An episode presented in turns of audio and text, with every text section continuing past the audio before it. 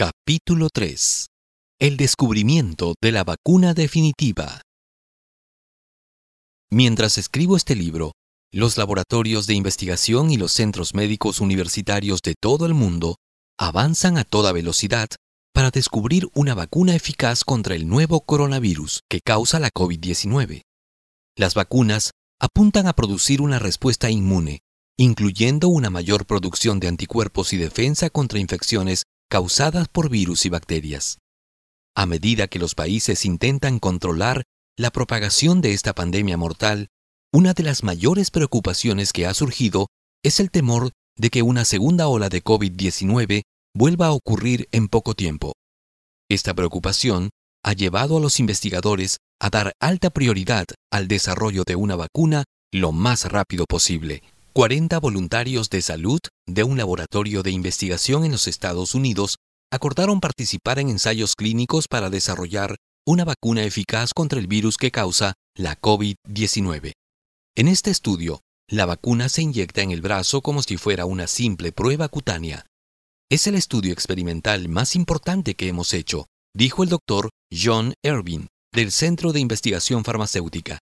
Sin embargo, Incluso si la investigación es exitosa, se espera que lleve más de un año antes de que cualquier vacuna esté disponible a gran escala. Las personas están ansiosas por una vacuna que evite el contagio por COVID-19. A pesar de que la pandemia actual ha causado cientos de miles de muertes en todo el mundo, hay un virus aún más mortal que ha infectado a la humanidad.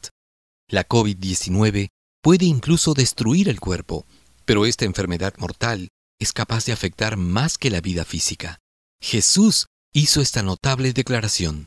No teman a los que quieren matarles el cuerpo, no pueden tocar el alma. Teman solo a Dios, quien puede destruir tanto el alma como el cuerpo en el infierno. Mateo 10:28 El virus del pecado es mucho más mortal que el coronavirus. Después del contagio con el virus del pecado, el pronóstico es la muerte eterna, a menos que se administre la vacuna. ¿Cómo comenzó esta pandemia y cuál es la solución definitiva? Otro virus, incluso más mortal. Aunque fueron creados perfectos a imagen y semejanza de Dios, desgraciadamente Adán y Eva escucharon la voz de la serpiente en el jardín del Edén y cedieron a sus tentaciones. A partir de entonces, fueron infectados por el virus del pecado, que se alojó en la naturaleza humana.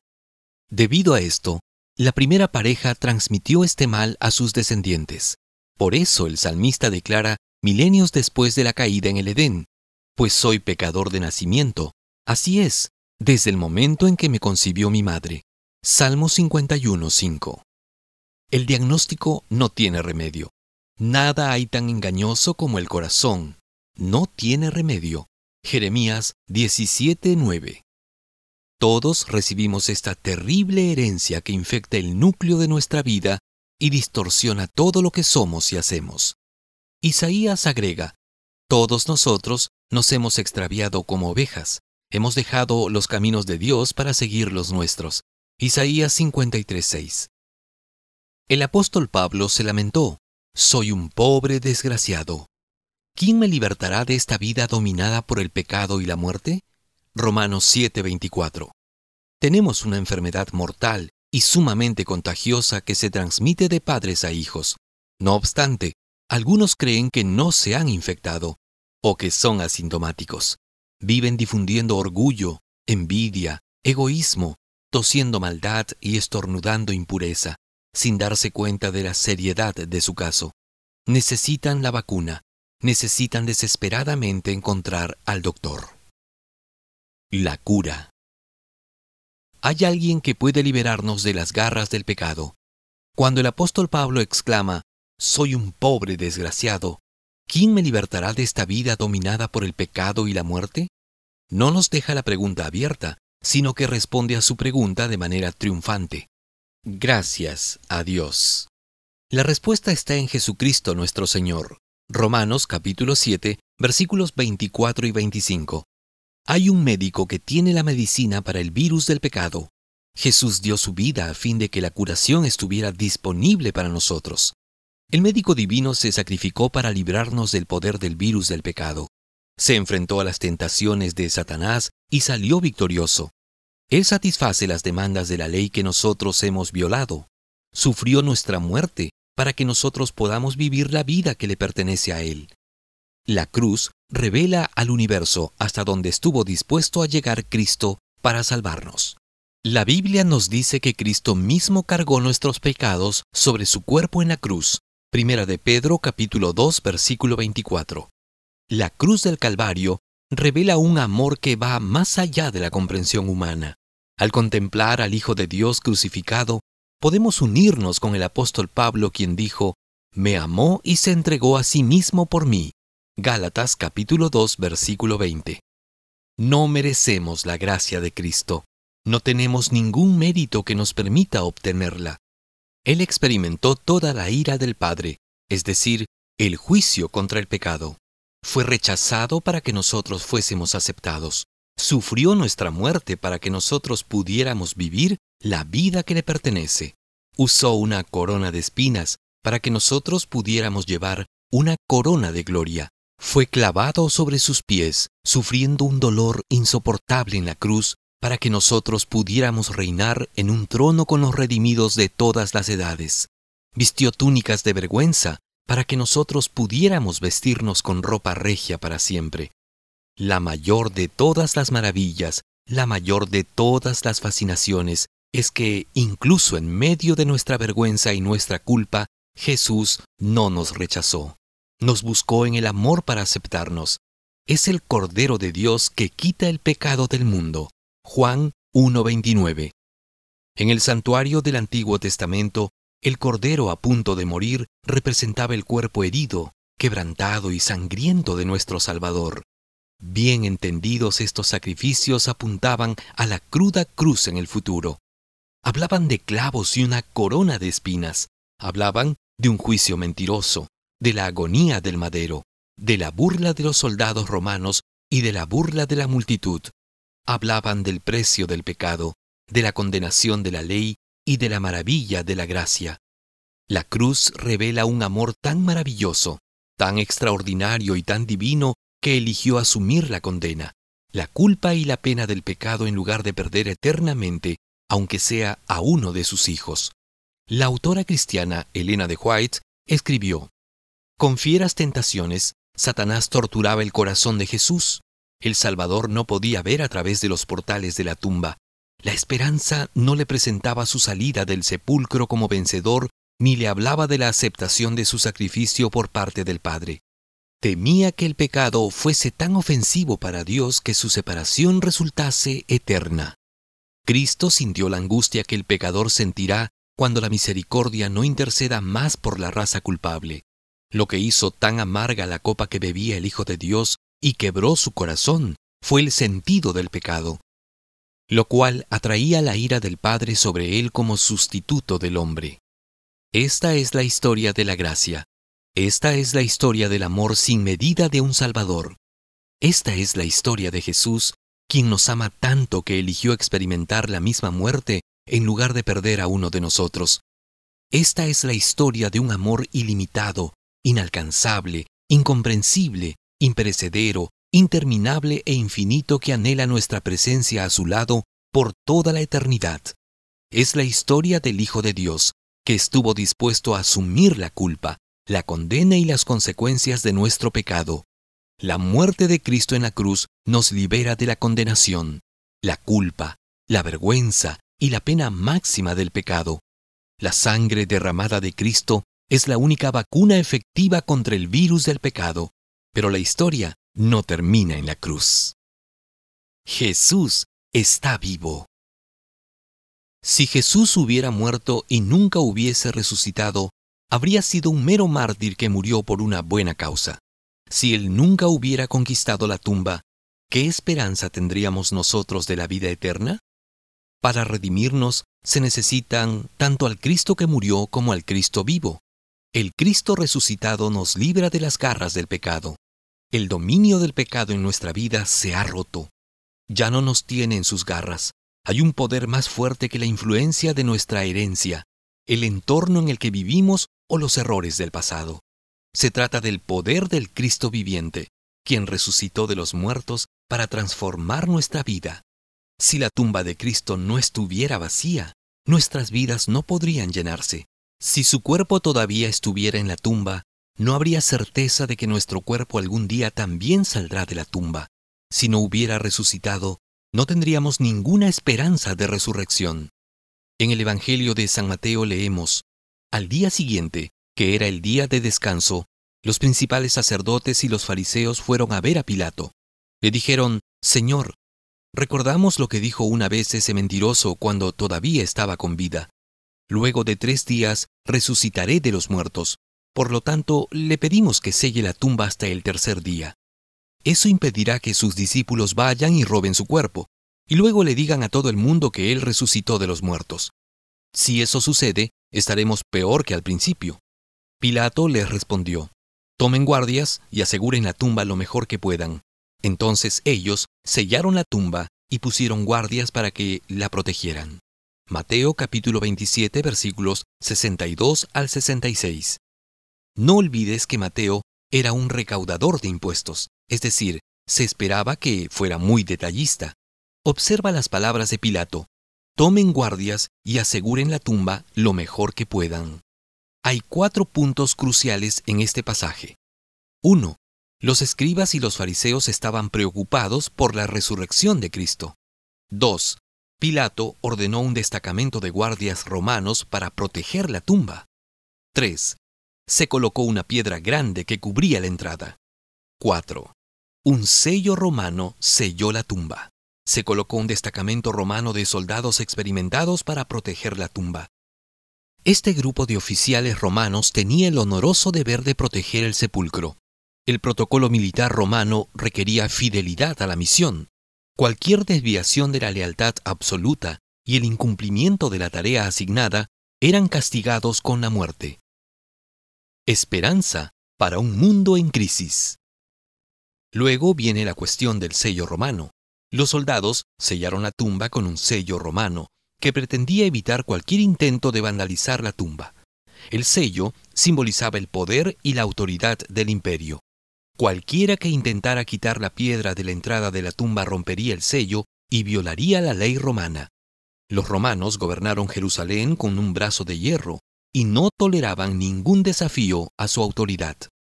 Usando la lógica, ¿alguien pensaría que los discípulos desafiarían la autoridad de Roma después de que el gobierno romano condenó y ejecutó a Jesús? ¿Dónde estaban los discípulos en ese momento? Estaban temblando de miedo escondidos en el aposento alto.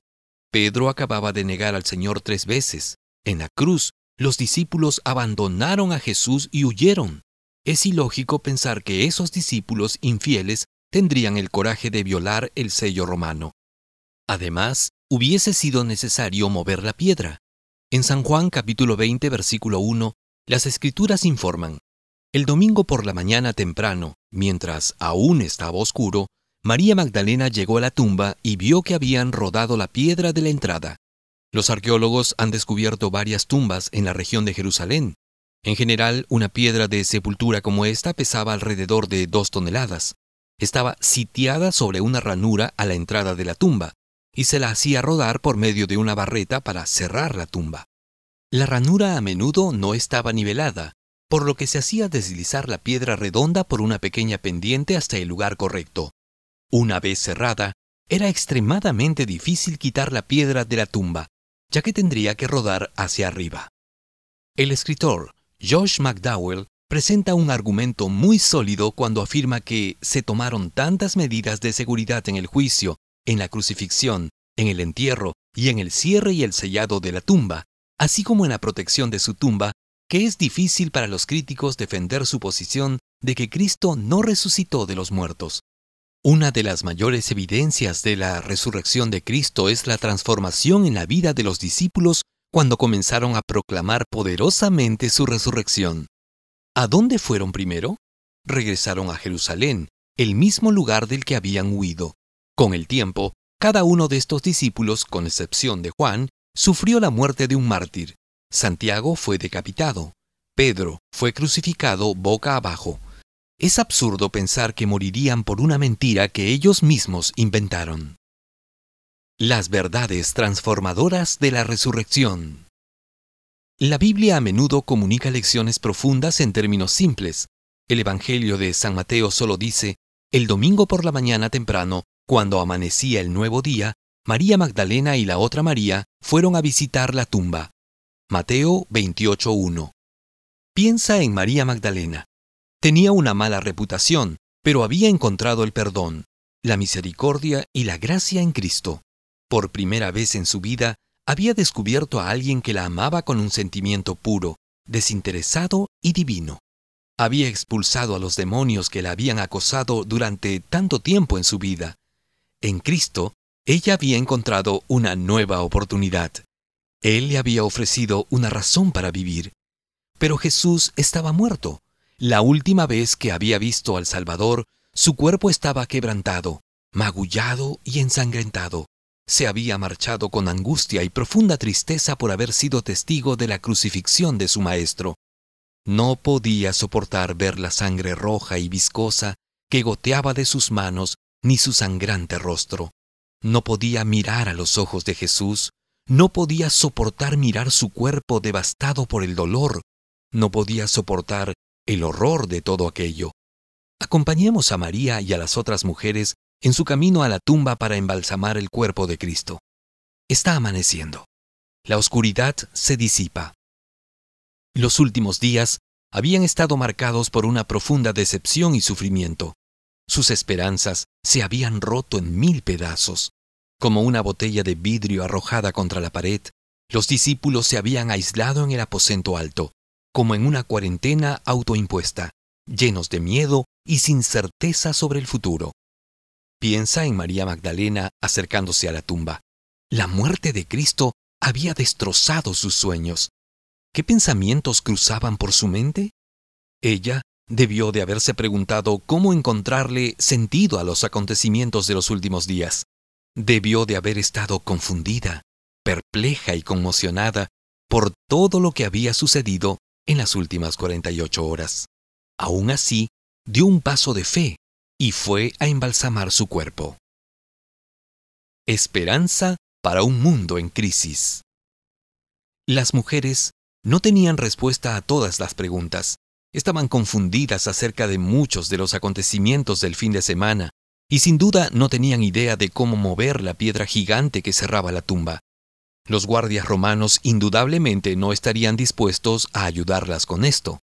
No tenían idea de cómo se resolvería el problema, pero sintieron el deber de hacer su parte y dejaron el resto a Dios. No tienes que tener todas las respuestas para hacer lo que Dios pone en tu corazón. La fe no significa que entiendes todo, sino que puedes confiar en todo lo que Dios dice. La fe no es saber, es creer. La fe no es tener todas las respuestas, es tener la confianza en que Dios todavía nos ama y está haciendo todo por nuestro bien, incluso si apenas entendemos. La historia de la resurrección de Jesús nos recuerda que después de la oscuridad siempre sale el sol. La noche se convierte en día. En la hora de la oscuridad más profunda de tu vida, cree que Jesús, el sol de justicia, brillará en tu existencia. No tienes que entenderlo, solo cree. Cree que se preocupa por ti. Cree que te ama. Cree que Él tiene en mente lo mejor para ti. Cree que la luz de Dios iluminará tu corazón. Jesús es la luz del mundo y aleja la oscuridad. Hay un giro extraño en la historia de la resurrección. Encontramos esto en San Juan capítulo 20 versículos 11 al 17.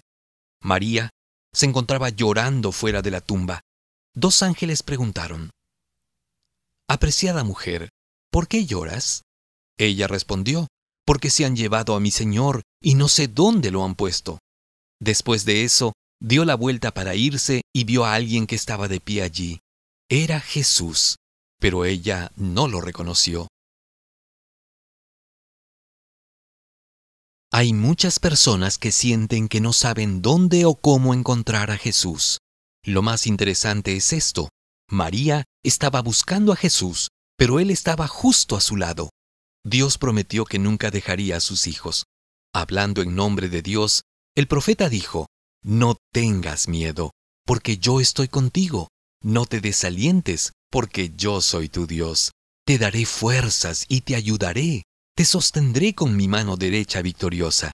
Isaías 41:10. En medio de las lágrimas, María no vio a Jesús, pero él estaba muy cerca de ella. ¿Dónde está Cristo cuando tienes la sensación de que no puedes encontrarlo? ¿Dónde está Él cuando tu vida espiritual se ha secado y te preguntas, ¿a dónde se ha ido? Él está a tu lado para fortalecerte, animarte y darte esperanza. El descubrimiento de la vacuna definitiva. A primera vista parece extraño que Jesús no se apareciera primero a Pedro, Santiago, Juan y Mateo. ¿Por qué se le apareció a María? La respuesta es simple. Ella tenía la mayor necesidad. Jesús siempre está con nosotros, pero en el momento de nuestra mayor necesidad, permanece muy cerca de nosotros. La primera lección transformadora en la historia de la resurrección es, Alégrate, Cristo ha resucitado, ha amanecido, la oscuridad se ha disipado, la esperanza ha llegado. Hay una segunda verdad eterna que no podemos perder de vista. La tumba está vacía. La muerte ha perdido. La vida ganó. Satanás no pudo mantener a Jesús en la tumba. La resurrección de Cristo señala el día en que Jesús vendrá y nuestros seres queridos también serán resucitados. Es posible que hayas perdido a un ser querido en los últimos tiempos. Al igual que María Magdalena, tus ojos aún pueden estar llenos de lágrimas, con un corazón roto y en medio de un profundo duelo. Pero no olvides que la mañana de la resurrección comunica esperanza. Esta realidad transmite coraje y habla de una nueva vida. Jesús tiene el antídoto contra el virus del pecado. Él murió por nosotros, Él vive para nosotros, Él regresará por nosotros. Cada vez que Jesús confrontaba a la muerte en el Nuevo Testamento, la muerte perdía y Él ganaba. Jesús enfrentó la muerte en la casa de Jairo, el líder de la sinagoga. Cuando dijo las palabras, Niña, levántate, la muerte huyó. Marcos capítulo 5 versículo 41. La muerte pierde su poder en presencia del Cristo viviente. Nuevamente ante la tumba de Lázaro, en presencia de Cristo, la muerte perdió y Jesús obtuvo la victoria. La tumba no pudo contener al amigo del Maestro cuando declaró, Lázaro, sal de ahí. San Juan capítulo 11 versículo 43. Y en la tumba de Cristo, en la mañana de la resurrección, la muerte fue derrotada.